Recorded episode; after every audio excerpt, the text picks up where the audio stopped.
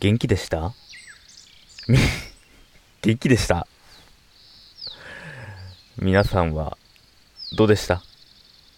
この4ヶ月。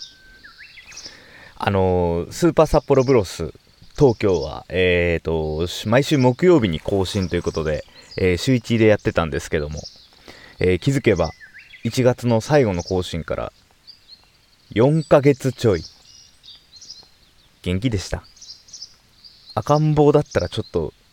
ミッて大きくなるぐらいの 年月、お休みしてたんですけど、元気でした？あのー、2020年の、えー、2月からだいたい6月の半ばぐらいまでってなると、だいぶね、世界的にもいろんなことが起こった、えー、時期でしたけども、元気でした？お元気でした？あの、自分は2月の下旬に、えー、自分で企画したイベントがあって、それはやっぱりコロナウイルスの、えー、流行というか、コロナウイルスがどうなるっていう状況で、イベントやれんのやれないの？みたいな感じでめちゃめちゃ、えー、ニュースベタ好きで見てたりした時期だったんですけど、その後ね、まあそのイベントは、えー、一応開催をして、その後3月4月はどんどん状況が、えー、悪くなっていって、で、自分の好きなカルチャーですね。ライブハウスとか、ビアバーとか、ミニシアターみたいな、あの、文化的にはすごく、なんて言うんだろうな。めちゃめちゃ意味のあることなんだけど、経済的にはか弱いっていうカルチャーが、まあ、ダメージ受けますよね。あの、まあ、特にライブハウスなんかは、あの、コロナウイルス本当に初期の段階で一緒に、えー、ライブハウスの人と一緒に飲んでて、まあ夏までこれ続いたらうちは潰れるねみたいな話をわっはっかーとしてたんですけども。なんかそういう話とか、あとね、ビアバーの人たちも、あの、バーの人たちだけじゃなくて、例えば、インポーターで、卸をやってる人たちとか、あと作ってる人たちですね。まあ、それぞれに知り合いがいて、まあ、それぞれの悲鳴が聞こえてくるっていうね、Facebook で特に、あの、いうのを経てね、まあ自分もダメージを受けてましたよ。そういうのを見るとね、影響を受けてしまうタイプなんで。まあ、もろくそダメージを受けて、なおかつ自分も仕事はなくなり、やることはなくなり、みたいな感じで、えダメージを受けたのが、まあ、3月、4月だったわけですわな。で、えー、4月の上旬に、えー、いつも、まあ、このラジオにも出てもらっている佐野和也と一緒に48時間で何か作るっていう企画をやってですね、えー、結構いろんな人参加していただいて、いろんなね、48時間ずっとペリスコープっていう配信サービスで48時間ずっと放送し続けるっていうのをやったりして、なんかね、みんなで作ったのものをジンにまとめたりね、して、あれ終わった後の飲み会めっちゃ楽しかったな。あれは48時間で何か作るっていう企画はね、4月上旬のかなり、ちょっとだけ上向くきっかけになったですね。ただやっぱりそれでも、その後も4月、から5月の頭にかけては、ズーンって感じですよね。あの、まあ、星野源が、うちで遊ぼうだっけ？みたいな曲を出したりして、うちで遊ぼうじゃねえやってずっと思ってましたもん。いや、もともとね、あんま星野源さんがね、すごく好きなわけじゃないんですよね。なんか、曲は好きだし、ドドドドドドドって曲とかね。あの、あと、NHK で、あの、おげんさんだっけ？なんか、サザエさんみたいな格好をして、いろんなアーティスト呼んで、みたいなあれで呼ぶアーティストがめっちゃ渋くてあやっぱこの人音楽的にねあめっちゃいい何て言うんだろう信頼できる人やなーってのはすごく思ってるんですけど。まあファンコミュニティとかが違うんでね。なんか自分は全然そっちの感じにはなれねえなーって思いながらたまにラジオ聞いてたりしたんですけど。そんなステイホームでクールジャパンな5月。やっぱねほんとインスタグラムでおうち時間を楽しくみたいなあのー、ストーリーのステッカー、まあ、ペッて貼れるようなやつがあったんですけどあれにもブチギレてましたからね俺はおうち時間じゃねえよって ねもう最終的にはあれですよ。アマゾンで、あっとくとカゴに入れて海外サイトを読みふけるみたいなね。もう、うーんって言いながら、そういうような4月5月だったんですけども。あのー、5月にね、あのチューンコアっていう、えー、Spotify とか Apple Music に自分の曲を登録する、えー、代行サービスの会社が、あの、インディーアーティストを支援するっていうことで、えー、本来だったら1万2万かかるような手数料を0円にするっていうキャンペーンをやってたんですよ。で、それで自分も曲を作り始めたりとか、あとはヨーロッパのソフトシンセメーカーとかが、結構ね、このコロナの、えー、期間で、アーティストをサポートするっていうので、95%オフとかやってたんですね。だからもう何万のソフト申請が500円とか？まあそんなレベルで買えるっていうのがあって、なんか、そういうのでね、あの、あ、じゃあなんか作ってみようかっていう気持ちにその時、ようやくなりまして、なんかその48時間で何何か作るっていうのが、まあ、ホップだとしたら、その後のステップジャンプをもらったような感じですね。で、結構、あのー、まあ、4月5月の3月からですけど、まあ、政府というか、ね、いろんな国の対応を見て、なかなかこれは厳しい厳しい国に住んでんな、みたいな気持ちとか、さっきの何がステイホームじゃ、みたいな気持ちとか、あとは逆に海外のあれこれに対しては何も対応できてないみたいなところを見て、まあ、安穏たる気持ちになってたんですけど、あの、あとはそうですね、あの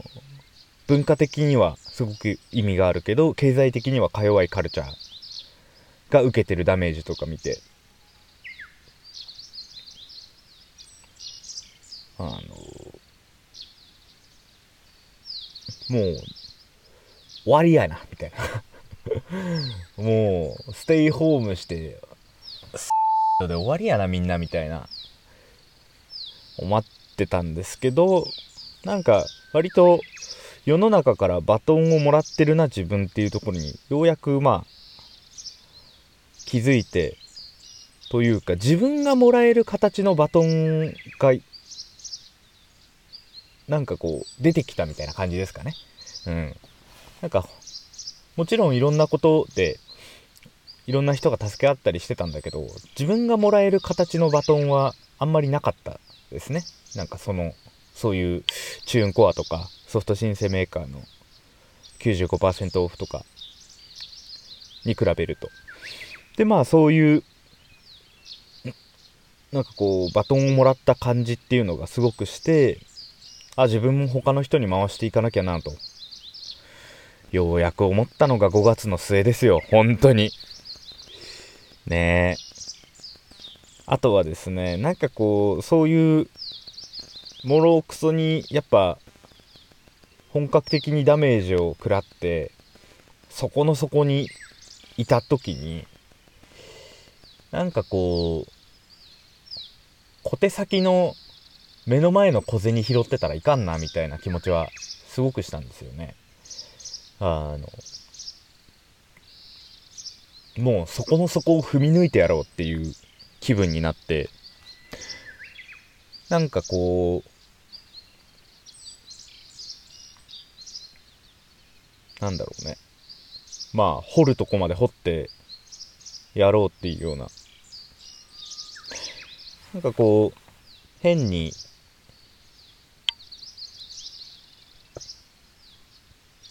ちょっとなんだろうな。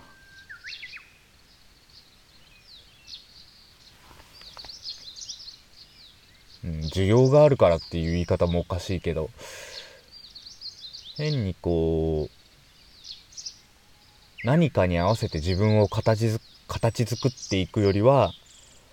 きちんと自分の形をしたままそこの底から踏み抜けてやろうっていうような気持ちがあってなんか最近は自分の収入のうち音楽とか音源制作の部分をもっと増やそうと思ったですね。うん。なんか、最近の自分のスキルとか仕事みたいなのが、ローカルとか北海道ローカルみたいな文脈にはまろうとして形、形作られた感があるなっていうのは、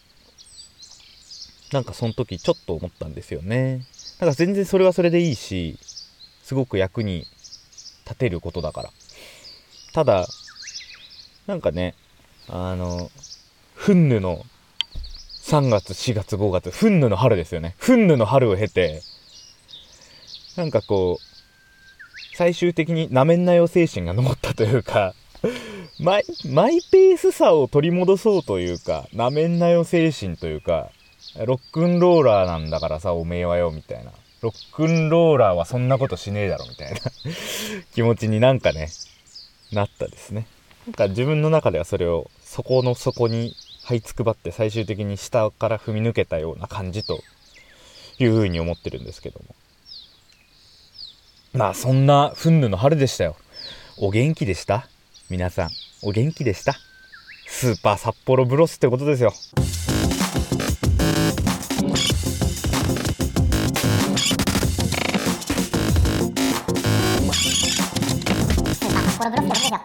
そんなこんなでですね、えー、私、谷翔吾が、えー、ソロ名義のミディアムブッダとして、えー、6月に、6月の頭にですね、えー、ザ・ノースという、えー、1曲シングルと、豊平 River という3曲入りの EP をリリースしまして、で、えー、今日はザ・ノースについてお話しできればなと思うんですけども、あのー、曲はですね2020年の2月に渋谷ホームというライブハウスに、えー、出演することがあったんですけどなんかそこで新曲できないかなと思っていろんな、えー、手持ちの機材をいじってた時にあのー、ウーネリーズというバンドがいて、まあ、渋谷ホームでも遊んでもらってるんですけどあのウーネリーズはバリトンギターというのを使ってるんですね。バリトンギターとドラムの2人組ヒップホップなんですよ。なんやそれって。ぜひ聴いてみていただきたいんですけど。あの、そのウーネリーズかなり好きで、あ、自分もバリトンギター弾きたいなっていうのはずっとあったんで、ちょっと手始めに、えバリトンギターってのは、えっ、ー、と、ギターの1オクターブ低い楽器、ベースの1オクターブ高い楽器、ベースとギターの中間の音域の楽器なんですけど、あの、自分、えーと、ちょっと形は違うんですね。エレキギターと。エレキギターより長くて、あの、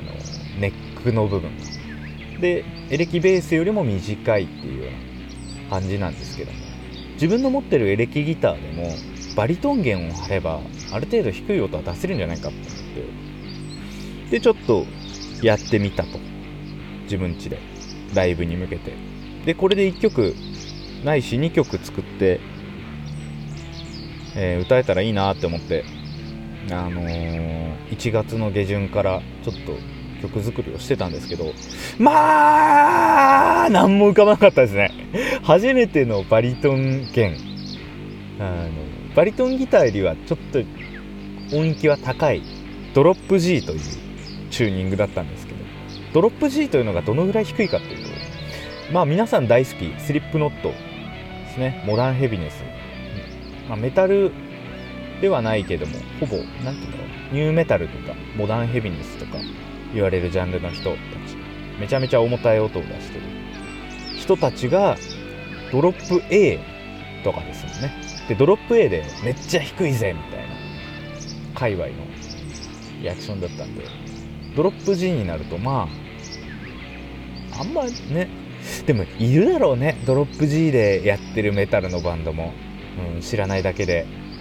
だそんないい音は出ないと思うんだよな。うん。で、えー、私はギターをドロップ G にしておりました。でマジで当日まで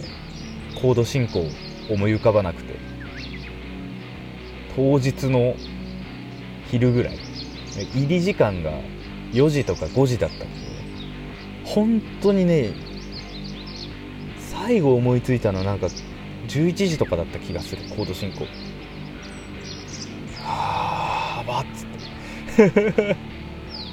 もうねどう使っていいか分かんないですね。ドロップ G までになるとどういう音を出せばかっこいいのか分からないみたいな状態で。でなんとかあこれかなっていうのが思いついたのがまあお昼ぐらいで。でバーってメロディーもこんな感じかなっていうので。やって。あのー、コード進行はですねスマッシングパンプキンズのマヨネーズという曲に近いというか多分同じなのかなほぼ、うん、あの友達にザ・ノースを聞かせてもあスマパンのマヨネーズじゃないみたいな感じのことはよく言われるんで。あのだから我ながら我ながらっていうかあのコード進行はすごく一般的なものだからあれだけどあのコード進行をドロップ G で弾くと超いいっすねやっぱ。あのたびたびいろんな人には言ってるんですけど岩の音がするんですよね。ドロップ G のギター。岩みたいな音する。うん。よくねエレキギターを形容する言葉としてはなんか耳をつんざく稲妻のような音みたいなこととか言われますけどね。岩ですね。ドロップ G は。まあ、そんなこんなで、えー、お昼ぐらいにあこんな感じかなっていう曲の大体ができて、まあ、曲できたらメロディーを乗せて歌詞を書かないといけませんがな。歌ありの曲だったら。だったんですけどなんか今までの人生だと歌詞ってめちゃめちゃ時間かかるタイプの人間だったんですけど今回は一瞬でしたね、うん、びっくりするぐらいブワーって出てきてびっくりした。びっくりした。あの内容としてはですね2019年に東北遠別とか苫前に行った時のこととかあとは2020年に道東を回った時のことを歌っておりまして。なんかローカルの人と関わるローカルってね最初の方でローカルってなんやねんみたいな話もしたけども。まあ、便宜上北海道ローカルプレイヤーと呼ぶ呼ばれる人たちと付き合うようになって。なんかねやっぱ結構だろうね。身の回りのことを変えようとしてるというか自分が暮らして楽しいような街にしたいなって思ってる人たちなんだけどやってることはまあめちゃめちゃ大変なことをしてるぜ。こいつらっていうのを周りで見てて思って。なおかつそれは多分一世代では終わらないだろうなみたいな。自分の代では終わらないんじゃないかなみたいなこともね取り組んでる人とかもいて。そういうのを総称して本当に氷山に一滴ずつお湯を垂らすみたいなことしてんのかなっていうのはあのなんだろうパッと思い浮かんだ。なんだろう。綺麗な綺麗だなって思ったんですよね。うん。なんかやっぱり文化的にはすごく価値があって経済的にはか弱いみたいなものには弱いんで 美しいなと割と見ながら思っている次第なので。経済的にか弱くちゃいけないんだけどね。そこら辺はねみんなでやっていけばいいですね。で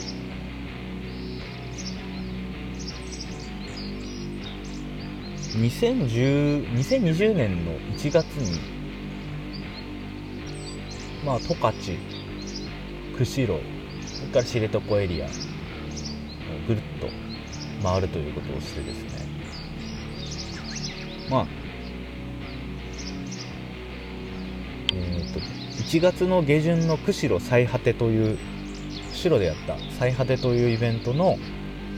後に最果ての出演者のえー、人と佐野ちゃんとで知床に行ったんですけどなんかそこでえーとフリペの滝散策ツアーみたいなのにね行ったんですよ。知床自然公園の。でそこでまあガイドの人に「あああれがヒグマの爪痕ですね」とか「この時期の鹿ってこうなんですよ」みたいな説明を受けながら歩くわけなんですけどあの、そこでこの今皆さんが立ってるところは50年ぐらい前まで人住んでたんですよ。集落があったんですよっていうような場所に差し掛かって。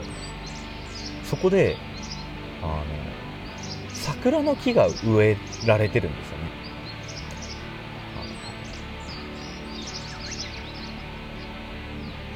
で桜の木ってさ生活必需品じゃないじゃないですか。なんかこう50年前、まあ例えば1950年だったとして、結構その頃の、ね、えー、なんだろ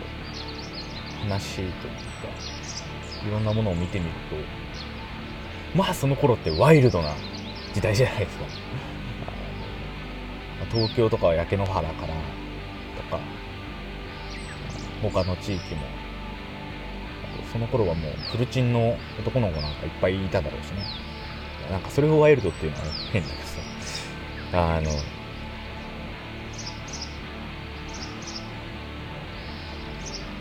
えっ、とその頃のそうその頃の北海道。じゃあその頃北海道はって言われたら、まあ、今よりももっと暗くてもっと寒い総合的に。家屋がそんなにねあったかいものがなかっただろうか。ら今よりも夜は暗く冬は寒く腹は減っておる金はなくみたいな時代だったと思うんですよね。っていう時にわざわざ他の場所から桜の木を持ち込んで植えて1本だけ大事に育てていたっていうのがまあめちゃめちゃ僕は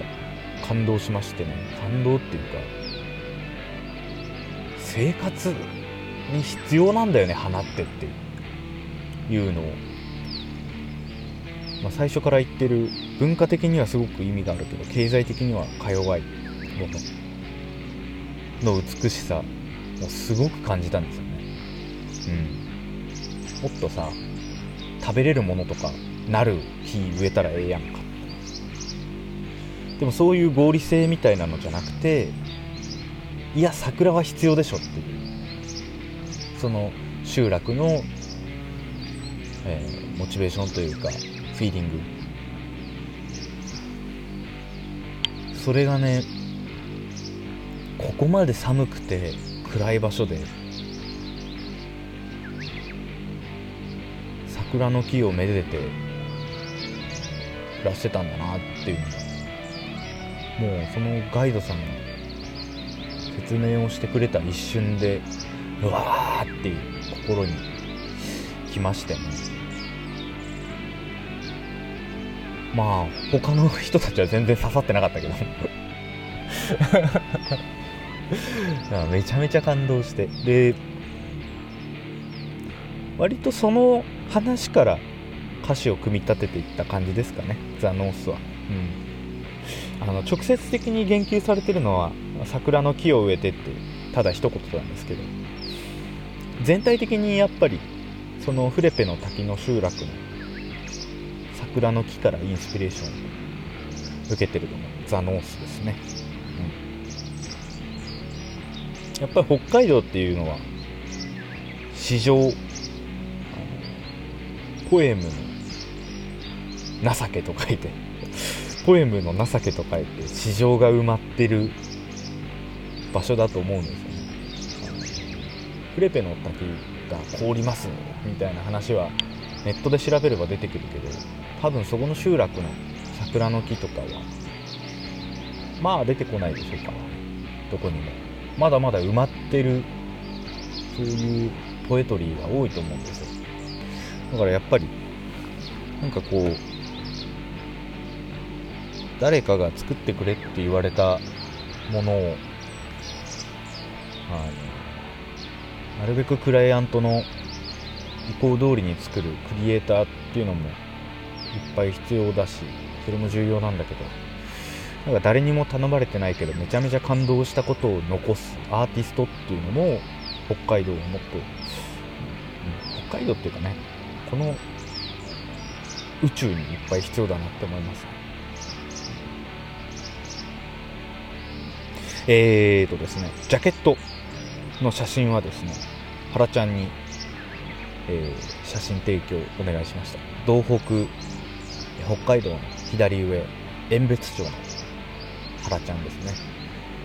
で原ちゃんに、今こういう曲作ってて、あと、36時間ぐらいでリリースだから写真ちょうだいって言って、まあ、いくつか選んでもらったんですけど、結構わかりやすく雪と夕焼けが写ってるみたいな写真もあったりする中で、なんかノースっぽいね、北と言われて、なんとなく、えー、北っぽいイメージの曲、えー、ものがいっぱいある中で、エゾニューの写真も混ぜてくれたんですよね、原ちゃんが。エゾニューは、まあ、北海道に生える山菜なんですかね。3メートルぐらいになる。つったっけな、貝植物です。怪獣の貝に植物で、貝植物みたいな呼び方を、原ちゃんか誰かがしてたと思うんだけど、エゾニューのバーンと載った写真があってこれやなって思いましたね。最終的には。あの結局結局さっきのフレペの滝の桜の木の話もこのエゾニューに関してもなんかこう分かりやすく形形作ってあげるみたいなものではなくてもっと北の人にだけ分かる暗号というかハードコアというかね 何ていうかあの食べやすいものを作らないみたいな、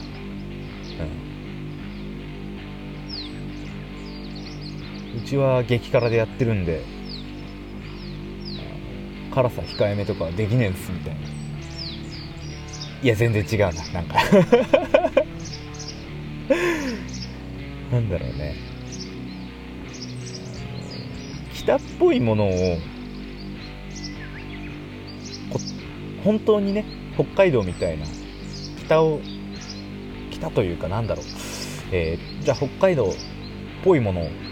アートワークを出しましょうってなった時に、北海道っぽいっていうものを北海道を知ってる人間が出し続けるとどんどんなんかこうステレオタイプというかステレオタイプというかイメージというかが密集密集というかなんだ凝縮されていくような近親相関でやっていくみたいな感じになっちゃってなんかこうなんだろうね。じゃあ結局それって俺たちの北海道じゃないじゃんみたいなことになってしまうのではとは思い続けてるんですよね。札幌が割とそうでなんか札幌うん。なんか観光に友達が札幌に来るとジンギスカン寿司すすきの風俗になっちゃうんですよね。それはあんま面白くないでしょ俺そんな遊び方しないしね。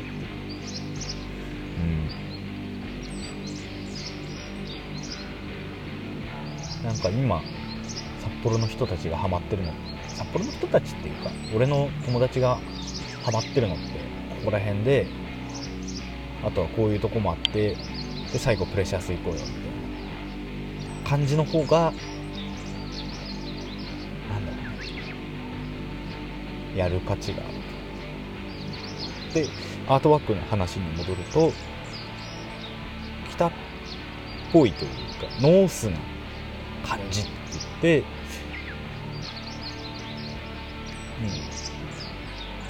ん、それらしいものを出すよりもエゾニューみたいな。本当に北にしかないものとなんだろう。分かりづらくてもいいから。そういうモチーフを出したかったっていうのもあるしあとは自分自身谷自身があの割とそれっぽいものを作るみたいなそういう器用貧乏なところが悪く働いてしまうパターンが多いような気がしてまあそれっぽく作るをきちんきちんとできるっていうのは大事なことなんですけどもね。なんかこうそれっぽく作るっていうのをある程度自分の中ではセーブしていった方がいいなっていう感じてることなんだよね。あと「北の果てノーワンノーズ」っていう歌詞の部分があるんですけどそこは全部原ちゃんのことです。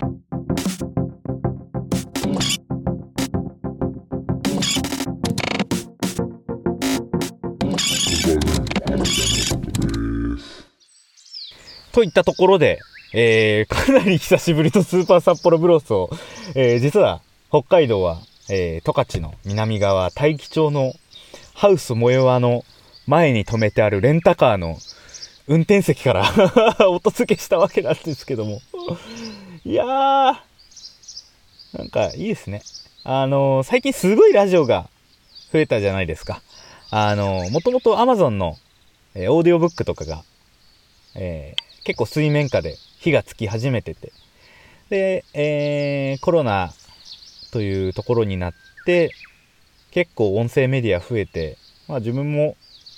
や、前々からやってたから、あえてもうなんかコンテンツ増えちゃったらやんのめんどくせえなって思ってたんですけども。めんどくせえなっていうか、ね、天の弱な性格ですしね。あ、みんなやってんだったらもういいよみんなやってんだったらもういいよって思っちゃった。んですねあでもあのですね、えー、結構、佐野和也とかから、谷君はスーパー札幌ブラさんはやんないんですか？って、あの、優しめのプッシュを受けましたね。あの、あと結構ね、いろんな方から、やらないの？みたいなことも言っていただいて、ありがたかったですね。あの、今後は不定期でやっていくので、もしよろしければ、お付き合いください。で、あと、えっ、ー、とですね、そう。今までって結構、スーパー札幌ブロスはかなり細かく編集してたんですけども、もう今回からほぼノーカットでいいわって思って。みんなノーカットでやってんじゃんと思って。ねまあまあまあ そんな感じでやっていこうかなっていう感じですね。うん。うん。こんな感じかな。まあ、ちょこちょことやっていければと思うんで不定期更新にはなりますけども